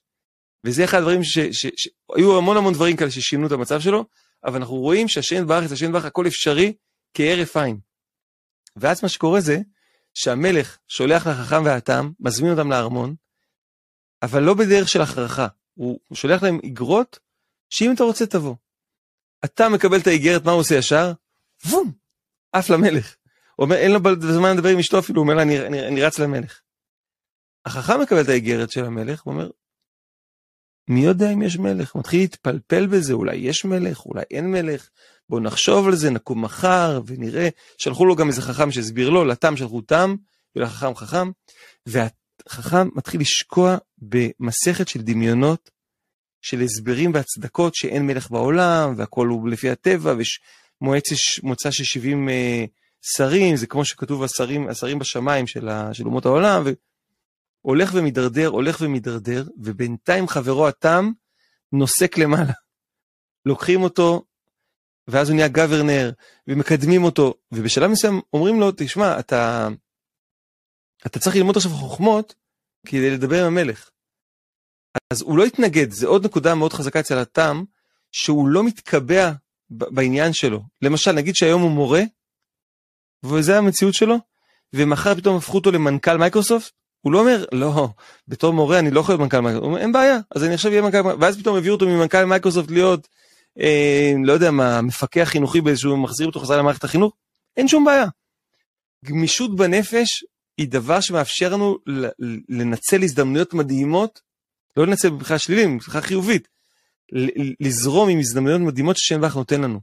שבן אדם אומר לעצמו, נכון שעד היום עשיתי ככה, אבל אם השם ואך רוצה שאני אעשה משהו אחר, אני פתוח לזה. ואני אלמד את מה שצריך, אני אכשיר את עצמי למה שצריך, כדי לעשות את הדבר החדש. ואני לא אומר לעצמי, בן אדם כמוני לא יכול להיות איקס. זה אמונה שמחלישה ומקטינה אותנו. והתם זכה שלא היה לו אותה. הוא לא כל הזמן אמר, או, תם כמוני סנדלר פשוט עכשיו אה, מושל של המדינה, אין שום בעיה. כתוב שהוא משל בתוקף, הוא הלך, ובני המדינה אהבו אותו, כי הוא, כי הוא עשה את הדברים שהיה צריך לעשות באמת, והוא נהיה בסוף שר חשוב, נהיה משנה למלך, ובינתיים החכם הולך ומידרדר, הולך ומידרדר, הוא מגיע, כבר נגמר לו כל הכסף, הוא מוכר את כל מה שהיה לו, והוא מגיע לאיזה פונדק קטן, והוא רואה שם באיזשהו מקום ש, שהיה שם בעל שם, שזה צדיק, הוא מזלזל בזה, ואז מרביץ לו הבעלים של הפונדק הגוי, והוא מתחיל ללכת להרחאות, וכל פעם דוחפים אותו ומרביצים לו עד שהוא מגיע למשפט הגדול, ורואה שם את חברו התם. עכשיו, במקום להגיד לו, אהלן, מה נשמע? אומר, נדבר אחר כך על זה שאנחנו חברים. אתה שומע? עשו לי ככה וככה, הוא, בכלל, הוא לא, הוא לא... ו, לא ואתה, פה. הוא לא פה, ואתה מנסה להראות לו, תראה, אתה, איפה אתה נמצא בך, מה קורה איתך, ותראה, לאן אני הגעתי, לא מצד הגדלות שלי, מצד השם יתברך עשה את זה. והחכם לא מצליח לראות את זה. בשלב מסוים אה, מגיע הסמ"ך מ"ם לקחת אותו, זה נקרא טייוול, כאילו devil, בא לקחת אותו, הוא עדיין חושב שזה סתם אה, דמיונות, התם, החכם, והוא נמצא בתוך טיט ובוץ, והוא לא קולט שהוא בטיט ובוץ, וכל הזמן הוא אומר, אנשים פה מענים אותי, והם עשו לי, ואני קורבן, והטעם אה, בסוף הולך לצדיק, ומביא ממנו קמעות שמגינים עליו, ומשכנע את הצדיק לבוא לעזור לו לחלץ את החבר שלו, ובסוף הסיפור, בעל כורחו, גם החכם מוכרח להודות שיש מלך בעולם, ורבי נחמן בסוף הסיפור כותב שבעצם הסנדל הזה עם השלוש קצוות, זה בעצם משל התפילה, שהתפילה שלנו הרבה פעמים כזאת מין משהו כזה, ולדעת להתחזק, להתחזק בזה בטוב, ו, ולדעת שיש תמיד סיכוי, ולדעת שהשם יתברך איתך במה שאתה עושה, וכל המהלך פה בעולם הוא לא איך אני נהיה מצלח וגדול וחזק, אלא איך אני עושה את התיקון של הנפש, של מה שהנשמה שלי באה לתקן בעולם. זה גם הדבר שדיברתי עם אותו מנכ"ל אתמול, איך שדיברנו על עובדים שונים בחברה שלו וזה, ואמרתי לו שבחם ותם אני מביא משהו שפעם דיברתי עם חבר שהעיר לי, מאוד חיזק אותי ומאוד חיזק גם את החבר, זה מין משל טיפה טיפה טיפה ארוך, אבל אני מקווה שאני צריך לצמצם אותו. אנחנו מתייחסים בעודף רצינות, אני עכשיו מדבר משהו הפוך מעסקים, אז אני מקווה שתחזיק ראש. אנחנו מתייחסים בעודף רצינות לתפקיד שלנו המעשי, הגשמי בעולם. מה הכוונה? אני עורך דין, אני רופא, אני משווק אתרים, אני מומחה בגוגל, לא משנה מה, יש לי תפקיד. והתפקיד של משווק אתרים בגוגל הוא חשוב, ומנקה רחובות זה תפקיד דפוק, ואני רוצה להיות בתפקיד החשוב ולא בתפקיד הדפוק. אמרתי לחבר הזה, תדמיין שאתה שחקן מאוד מאוד מוכשר, שחקן מדהים, בהוליווד, ונותנים לך אה, סרט אחד שבו אתה מנכ"ל של חברת על, וסרט שני שבו אתה בן אדם, אה, אה, גנן מקסיקני שעובד בבברלי הילס באיזשהו מקום. ובתפקיד של, ה, של המנכ"ל על הזה, אתה כאילו, הדמות שלך לא משתנה בסיפור, אתה לא הדמות הראשית, אתה דמות משנית, ואתה כל היום צועק על העובדים שלך ומרוויח מלא מלא כסף. כל הזמן דוחפים לך שטרות של כסף ולמבורגינים. ובתפקיד של, ה, של אותו גנן מקסיקני שעובד בלוס אנג'לס, בהוליווד אתה, אתה לאט לאט מתקדם ואתה עובר תהפוכות נפש ואתה מצליח להתגבר על כל מיני דברים ולהתקדם בחברה ו, ולהגשים את הערכים שלך ואיזה תפקיד יותר חשוב? איזה תפקיד תזכה באוסקר? במנכ"ל המנופח שזה או באותו אחד שהצליח להתגבר? אז הוא אומר לי ברור שבמקסיקני הזה שעובר מכסח דשא שם בברליס וכולם צוחקים עליו. אמרתי לו אז אם זה כל כך ברור לך אז בחיים שלך עכשיו כשאתה עובר דרך התלאות שאתה עובר אם תזכור את זה, זה יכול לשנות לך את כל התמונה. אנחנו לא פה להיות מנכ"ל, או להיות אה, סנדלר. אנחנו פה כדי לתקן בנפש מה שאנחנו צריכים לתקן בנפש, מה ששם באך הביא אותנו לתוך העולם לתקן. וכל המציאות שמסביב היא התפאורה בשביל מה שאתה צריך לעשות. עכשיו, מה שאני אמרתי פה זה לא נגד עסקים. אם חלק מהתיקון שלך זה להרוויח מיליארד דולר, מעולה, טוס על זה. ואם חלק מהתפקיד שלך זה להיות במינוס ולהתמודד עם זה, ולהיות בשמחה עם זה, ולהיות, ולתת צדקה למרות שקשה לך עכשיו. והשם יתברך איתך בדבר הזה, והוא רוצה שתצליח. הוא רוצה שתצליח. ואז אמרתי את המשל הזה למנכ"ל הזה, הוא הסתכל עליי ואמר לי, וואו, זה ממש נכון. זה באמת נכון, זה ממש ככה. והוא סיפר לי עצמו שהוא היה מורה, ופתאום התגלגל לדבר הזה, והיה איזה תפקיד סגור בישיבה, ופתאום פתחו לו את הדבר הזה.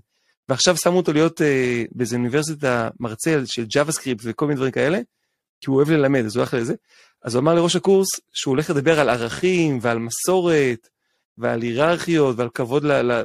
אז אמרו לו, מה פתאום, אנחנו, אתה ללמד JavaScript, איך זה קשור? מה אתה מביא את כל הרוחניות היהודית הזאת? אז הוא אמר, בואו אני אראה לכם. הנה פונקציה כזאת, וזה היררכי מפונקציה אחרת, והנה אה, אתם לומדים open source, זה כאילו כבוד לזה. בקיצור, מכניס תכנים של יהדות לתוך הלימודי JavaScript האלה, ומחבר את הדברים. פתאום דווקא הרוחניות גורמת לך שאתה לא רושם סתם script. זה לא שאני מתכנת. אני באמת בונה פה משהו בעולם. אז זה תדע... יכול להיראות הכי גשמי והכי קר והכי יאללה שיגמר וזה פתאום יכול להיות וואו כאילו הדבר הזה יעשה ככה ואיך הוא ישנה ואיך הוא יעזור ואיך הוא ישפיע וזה. אז קודם כל שאני אני, אני אה, רוצה בעזרת השם לא אני נראה שנהיה יותר בקשר איתו זה השותף שלי למה שהוא הפגיש בינינו. אבל uh, אם אני יותר בקשר איתו אני יכול לספר לו עליך ואם תרצה לראיין אותו לפודקאסט כי הוא פתאום נזכרתי משהו שהוא אמר לי שממש כך התחבר אליך בטח הוא סיפר למי שמאזינים מכיר יודע מה זה דבר שנקרא AJAX בדפי אינטרנט זה שהדף יורד אליך אבל הוא, הוא, הוא אינטראקטיבי פעם דפי אינטרנט היה יורד דף לוחץ על כפתור יורד דף חדש. היום יש דברים טפסים כל דברים שאתה יכול לכתוב משהו וזה מתחיל להזרים לך עוד עוד data מהשרת והדף ישתנה. הוא אמר רק כשהוא למד לעבוד ב AJAX, הוא הבין מה זה תפילה. שיש חיבור למעלה, ומשהו יורד אליך, והקוד פועל למטה, והוא אומר, ש... אומר כמה זה נשמע מטורף, הוא עשה כמה פרויקטים מאוד עמוקים ב AJAX, ופתאום פתח לו את כל עולם התפילה. זה גם להראות שזה גם top down וגם bottom up. גם הרוחניות משפיעה על הגשמיות, וגם, וזה אחד הדברים שהוא אמר לי אתמול בפגישה, שמבחינתו כל ההייטק וכל המושגים וכל הטכנולוגיות, מאירים לו גם מלמטה למעלה את המושגים של היהדות שהם היו נשמעים לו אה, לפעמים אה, רחוקים והוא לא הוא שהוא נגיד נסע לטיול בגורגיה ושם היה פתאום איזה הווייז או לא יודע מה פתאום אמר שיש פקק נוראי והוא לא הבין למה ואז הוא ראה פרות שחוזרות לבד לזה. שהוא אומר למדתי גמרא שבגמרא כתוב שלא מאשימים את הרועה עד שהפרות חוזרות בעצמם ואמרתי איזה פרות חוזרות בעצמם. אתה רואה בזה אין פרות הוא אומר פתאום נסעתי לשם בשביל פגישה עסקית בכלל עם איזה חברת הייטק שם וראיתי את הגמרא בתוך המציאות שלנו. למדתי את הגמרא מתוך, ה... מתוך העולם. שמע, זה מטורף, אני פשוט צריך לכנס אותנו, כי אנחנו צריכים כבר אה, אה, להתחיל לסיים, אבל עלו פה כל כך הרבה נקודות, כן. רן, אתה רק, רק מתחיל ופותח ומביא, ו... ותראה מה זה מעשה חכם ותם, הפך להיות כמעט שעה של אה, וואו, שיחה. מדהים. ואני חושב שזה כל כך מדהים, כי אתה כש, כשקוראים את הסיפור אני מאוד ממליץ לקרוא את, ה, את המילים של רבי נחמן, כן. את הסיפור עצמו, לא בעיה לחפש, אה, חכם וטעם באינטרנט. קל למצוא. זה, כן, לא צריך את הספר עצמו הכל היום באינטרנט. ובאמת אנחנו, ב, כשמתחילים לפחות בעסק ככה אני מרגיש, אתה רוצה להיות החכם, אתה רוצה להיות זה שיודע הכל. וממש כל המשפט הזה של אמרתי החכמה והיא רחוקה ממני, כן. אתה ככל שאתה מנסה להבין עוד יותר איך להצליח בעסק, אתה מתרחק מזה, מתרחק מעצמך, מתרחק מהסביבה, מערכות יחסים, ודווקא הטעם, הפשטות, הזה שאומר, אני לא יודע, אני, אני ככה עושה, וככה יגיע, ויש כל כך הרבה סיפורי חסידים על אמ, שהבעל שם טוב היה שולח את התלמידים שלו, את החסידים שלו, נגיד מישהו היה צריך לחתן את הבת, הוא אומר, מאיפה אני אביא את הכסף? הוא אומר, לך לבחור הזה, והוא בכלל סנדלר או משהו, והוא ילמד אותך איך. הוא אומר, אני איתו כמה ימים, אני לא שואל שאלות, הבעל שם טוב שלחת אותי, אז אני אלך. כן. ואני איתו, ואני לא מבין, אני לא רואה שום דבר שאני יכול אה, ללמוד ממנו, עד שאחרי כמה ימים באתי ושאלתי אותו. אמרתי לו, מה עכשיו היית צריך לתן את הבן שלך, מה, מה היית עושה שונה? הוא אומר, לא הייתי עושה שום דבר, הייתי ממשיך באותה עבודה. פשוט הקדוש ברוך הוא היה שולח לי יותר לקוחות. מדהים. ואני חושב שזה הטעם. אני לא יודע, אני צריך להרוויח ככה כסף, אני לא, לא מתחכם יותר מדי. כן, צריך לעשות פעולות וללמוד וזה, אבל לא מלהיות חכם, אלא לעשות את הפעולות מלהיות תם. מדהים. וזה אותן פעולות, וזה פשוט לפעמים אתה מוסיף יותר דברים, נכון. ואתה רק גורע. אז באמת, באמת אה, מומלץ לחפש ולקרוא את מעשים חכם ותם. דרך אגב, בספר מחובר, אני מביא בהתחלה את כל הסיפור כמו שהוא. אחד האורחים הספרותיים שלי אמר לי, אני יכול קצת לשנות את המילים כדי שזה יהיה יותר פשוט להביא, אמרתי לו, לא, לא, לא, לא, לא, לא, קודם כל את המילים של הצדיק, זה קודם כל. כן. אחר כך כל מיני רעיונות שיש לי על זה, זה נפלא. אז זה מופיע, המעשה מלחם ותם מופיע שם עם עוד הרחבות והעמקות שקשורות בעיקר לעסקים, אבל לא רק, זה גם הרבה מאוד לעבודה, אבל לא רק, גם למשפחה. אה, טוב, היו עוד כמה סיפורים שרציתי לספר, אבל אנחנו עוד נזכה להם. אולי כן, משהו אם אמרת רבי שמעון video streaming? אה, כן, אבל טוב, אני אנסה לדחוס את זה כמה שיותר מהר. אני, אני אעשה את זה קצר כדי שיהיה טעם לעוד איזה. אה, גרנו במרכז ושם טיפלתי, התעסקתי בטיפול אה, רגשי נפשי ברוח היהדות, והיה לי, אה, התעסקתי ב video streaming, בשרתי וידאו כשרים, וזה מאוד הצליח, ואז החלטנו לנסוע לשנה אחת לגליל. ונסענו שנה לגליל, והשכרנו בית מאוד מאוד יקר, היה לנו איזה, טוב, לא משנה כמה, ו... אבל בבית הזה היו שני צימרים ומין יער בתוך הבית, דונם וחצי עם יערות בתוך הזה, וצימר ומקווה, ועשינו אירוח גלילי כשר למהדרין, וממש היה מאוד מרגש. ודאגנו שצימרים יהיו בלי מסכי פלזמה ובלי כל מיני אה, תענוגות העולם, אלא היה משהו שבן אדם מגיע לגליל, הולך לרבי שמעון, ו... וזה הצליח והתחיל מאוד מאוד טוב, עד שהגיע החורף. ואז אנשים התחילו להגיד לי, יש לך ג'קוזי מחובה? אמרתי להם, אין לנו ג'קוזי. מה, טוב, בקיצור, לא הזמינו. והעלויות אה, זה, ואותם מטופלים שהיו לי במרכז הפסיקו להגיע, כי זה לנסוע שעתיים בשביל טיפול, עם כל הכבוד, זה לא, וזום אז לא היה כל כך, זה היה לפני איזה שש שנים, זום זה לא היה כל כך uh, כמו היום, היה, uh, מי שזה, זה לא כמו אחרי הקורונה, שזה פתאום נפתח לכולם. כן. ואשתי אומרת לי, מה עושים מבחינת הפרנסה? אמרתי לה, לא יודע, אנחנו נראה, השם יעזור, נראה מה יהיה. גם כשעברנו לפה, זה היה איזה רב תלמיד חכם מאוד גדול ש, שחיזק אותי לעבור לפה, אמרתי לו, מה עם פרנסה? הוא אומר לי, רבי שמעון יסדר. יהיה בסדר, רבי שמעון. טוב. בקיצור, המצב מגיע לפתאום אה, ממש אה, מינוסים והולכים וגדלים, ואני אומר, אני חייב לעשות משהו. ואני הולך להתבודד. אני הולך להתבודד, אני אומר, ריבונו של עולם, אני ליד הציון של רבי שמעון, מחוץ לציון, ריבונו של עולם, תעזור לי, שיהיה לי פרנסה לבית, לאשתי ולילדים, עזוב אותי עם איזה... ו- ואני מוכן לעשות הכל, אני מוכן ללמוד משהו חדש לגמרי, תשלח לי מה שאני צריך לעשות, זה לא אכפת לי מה לעשות, בין הצימרים אה, לא מרוויחים עכשיו, וה... והווידאו סטרימינג הרבה אנשים עברו ליוטיוב כי אין להם כסף לשלם כל מיני עמותות קטנות אפילו שזה לא כל כך כשר אבל. והמטופלים לא מגיעים. תראה לי מה לעשות אני אעשה כל מה שצריך אני עובד אצלך תראה לי מה, מה, מה צריך לעשות. ואז אמרתי רגע אבל אם אפשר להמשיך את זה כאילו מצטער אם אני חוצפן אי אפשר להמשיך את זה ממה שאני כבר יודע אז uh, יותר טוב אבל אם משהו חדש אז אין בעיה ואז הסתכלתי על רבי שמעון אמרתי באותה תקופה זכיתי ללמוד אה, עם חברותא איזה חמש שעות שם ביום, ואמרתי, אבל אני לא יכול לעזוב את הלימוד פה, אז אני רוצה להיות עוד קצת חוצפן, ריבונו של עולם. אם אפשר שזה יהיה פרנסה גם, שהיא קלה ולא לוקחת לי את הלימוד, שאני לא אצטרך להפסיק ללמוד פה. אמרתי לעצמי, אתה ממש כבר חוצפן, אתה אומר לשם יברך, תמשיך לי פרנסה ממה שאני כבר עושה, ותיתן לי ללמוד אצל רבי שמעון. אבל אמרתי, אבל אצל השם יברך יכול לעשות הכל, מה הבעיה? לא, זה לא משנה לו ככה, כאילו, מבחינת ה... טוב, שכחתי את זה. כאילו, מה זה שכחתי? התבודדתי, התפללתי על זה, ביקשתי. אשתי אמרה לי מה קורה, אמרתי בעזרת השם. ואז הבן שלי, אה, לא עלינו, היה איזושהי אה, מחלה, איזשהו משהו, היה צריך ללכת לבית חולים, והלכתי לבית חולים והיינו מאוד עסוקים בזה. מתקשר אליי מישהו, מאיזה ארגון ענק, הוא אומר לי, רן, אתה מתעסק גם בווידאו סטרימינג? אמרתי לו, כן. אז הוא אומר לי, תעבור, ת, ת, תהיה לנו. אמרתי לו, אה, רגע, זה גדול מדי, זה מאות אלפי צופים בחודש, זה, זה, זה, זה ארגון, זה, זה גדול עליי. בוא אני אעזור לך למצוא איזה מישהו, אומר לי, לא, לא, לא, אמרו לי עליך. בקיצור, ראיתי שכשהשם יתברך מחליט לעשות איתך משהו זה לא יעזור כלום. אמרתי לו, אני בבית חולים, אני לא יכול לשלוח לכם הצעת מחיר. הוא אומר לי, אז אנחנו נחכה. והמנכ"ל יחכה. ואז הוא אומר לי, הנה הצעת מחיר שמתחרה שלך. אמרתי לו, מעולה, עצה שלי מסיעת ישרים. עצה טובה לתת לבן אדם השני. אז הוא אומר לי, לא רוצה עכשיו עצה טובה, אני רוצה אותך. אמרתי לו, לא, אבל זה, זה, זה, זה, זה, זה הצעה טובה, אני, אני, אני מסכים איתך. הוא אומר לי, לא, שלחתי את זה כדי שאתה תשפר משהו בהצעה שלך, שהמנכ"ל יקבל את שלך. בקיצור, לא עזר לי כלום. התגברתי על הפחדים של פתאום לעלות מדרגה, הרבה פעמים בעסק, אני לא אכנס לזה עכשיו, הרבה פעמים כשאתה גדל, פתאום צריך לקחת עוד אנשים, או צריך יותר לעבוד, פתאום יש איזה מין פחד כזה שמונע אותנו, ולא היה לי ברירה, והתחלתי לעבוד איתם, היה לי איזה חודש מאוד מאוד מאומץ של שעות מבוקר עד לילה, עד שעות עד אחת בלילה, לפעמים עבדתי על המערה של השרתים וכל מה שהיה צריך, ומאז ברוך השם, השם יתברך זן ומפרנס אותי דרך הערוץ הזה, מאפשר ללמוד אצל רבי שמעון, מאפשר לכתוב אה, ספרים, זה לא הפרנסה היחידה, זה עוד, עוד, עוד זה, אבל זה, זה היה שינוי מאוד גדול, תוספת מאוד גדולה. צינור, אה, צינור, וצינור, אוקיי. ומבחינתי זה בזכות רבי שמעון ובזכות המקום הזה שאומר, הכל אפשרי.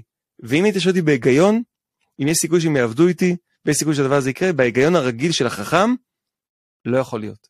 הם עבדו, עבדו רק עם חברות מסודרות גדולות, עם הרבה עובדים, הם כל הזמן רצו, אתה יודע, כמו החילונים, אבל רק דתי, כאילו, ואני כאילו, מה, איזה אחד שגר בגליל, כאילו, אתה נותן לו לעשות לך את כל השידורי וידאו, איזה ארגון ענק של מאות אלפי צופים, כן, הכל אפשרי. טוב, אז הנה שיטה לנסוע לציון של רבי שמעון, כן. להתבודד, לבקש בדיוק מה שצריך, ו... ויש, ובאמת אתה רואה את ישועות השם, אתה רואה שיש השם יתברך אה, פועל, ברוך כן. השם. כמו Mhm. אומר, אצל, אצל השם יתברך הכל אפשרי, כהרף עין. אז זה, אני מאחל לקראת השנה החדשה, לכל המאזינים והמאזינות, להתחזק באמונה הזאת שהשם יתברך, אצל השם יתברך, הכל אפשרי וכהרף עין. גם אם נראה לי שאני בהסתרה הכי גדולה, ואני לא יודע מה קורה עם העסק שלי, להמשיך להאמין ולעשות, להאמין ו- ואמונה וביטחון, אם זה צדקה, אם זה השתדלות של מה שאני צריך לעשות, כמו שאנחנו אה, יודעים מאמונה וביטחון, ביטחון מעשי גם בדבר הזה, להכניס את השם יתברך לתוך העסק שלכם, ובעזרת השם להצליח. להצליח, ועיקר ההצלחה זה לדעת שהשם יתברך פועל בתוך העולם, זה הצלחה כבר. אמן, אמן, מהמם, ממש. תודה רבה, תודה רבה שלומי, רן, איפה זכינו. אפשר אה, להשיג אותך ככה, רגע לפני סיום? מה, איך אפשר אה, לעקוב אחריך? יש לי אתר runweber.com, r-a-n-w-e-b-e-r.com, אה, ערוץ יוטיוב, יש אה, בפייסבוק, יש אה, הרבה, פשוט מחפשים את השם שלי ומוצאים ספרים, אותי. נלך לחפש את השם, רן וובר. ויש את הספרים, אפשר לכתוב הספרים של רן ספרים. ובר, זה הכי הכי אה, פשוט, אני מתחיל עכשיו גם איזשהו מועדון אה, שנקרא לומדים, נקודה, runweber.com. אז אה, נכון, תשלח בקרוב, לי את אה, הלינק ואני אשים את זה ב- בשמחה, בשמחה רבה. שנזכה לעשות הרבה טוב, שלומי תמשיך בדרך שלך. אמן, אמן, אני, תודה אני יודע רבה. שכבר גמרנו את הזמן, אבל אני אגיד עוד משהו על שלומי, אם אפשר. אם אתה אומר עליי, יש לך עוד שעה. כן, אני התוודעתי לשלומי מזה ששמעתי איזה וובינר דיגיטלי בדרך לאיזושהי הרצאה שלי או משהו, היה כמה שעות וזה, ו... ועברתי בין כל מיני, אה, זה, איזה מרצה אחד ככה, אמרתי, מעניין, שיווק דיגיטלי זה נושא שאני לא מבין בו, אמרתי, קצת נשמע, נשמע איזה, ואז איזה מישהו, היה כתוב איזה הרצאה, משהו, שלוש, שלושה דברים חשובים לעשות בעסק שלך, או שזה, שלומי, אמרתי, טוב, נשמע מה הוא אומר. פתאום אני שומע, לדעת שהשם יתברך, זה, אמרתי, מה זה? שיווק? דיגיטלי. זה שיווק דיגיטלי? אמרתי וואו, אני חייב לפגוש את הבן אדם הזה.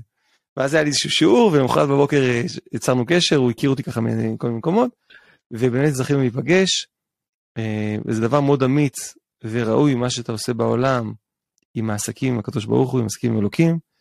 אני מאחל לך הרבה הרבה הצלחה, הרבה הרבה ביטחון, ותמיד יש בדרך מהמורות, בעיקר גם בספרים וגם בקונטנט ובקורסים וכל דבר, תמיד יש מהמורות, ומה שמצליח בסופו של דבר זה מי שלא מתייאש ומאמין, גם פעם מישהו אמר לי שעיקר האמונה גדלה בחושך ואמונתך בלילות. דווקא כש...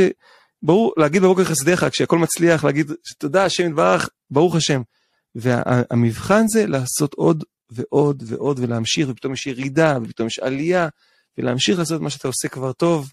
השם י- יצליח בעדך, חיזקת אותי. עכשיו. תודה. תודה רבה, תודה לכולם תודה על. ההאזנה. תודה לכל מי שהאזין עד עכשיו, ונתראה בפרקים הבאים. אמן.